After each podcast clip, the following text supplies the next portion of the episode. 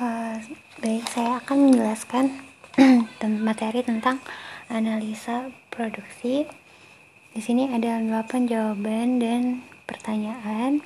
Jadi nomor satunya yaitu jelaskan pengertian produksi.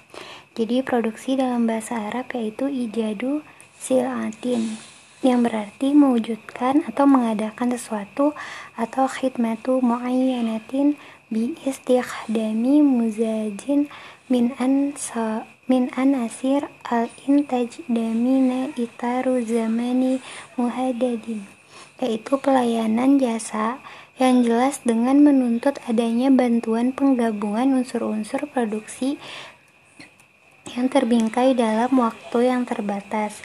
Adapun Abdurrahman Yusro Ahmad dalam bukunya menyatakan dalam melakukan proses produksi yang dijadikan ukuran utamanya adalah nilai manfaat atau utility yang diambil dari hasil produksi tersebut.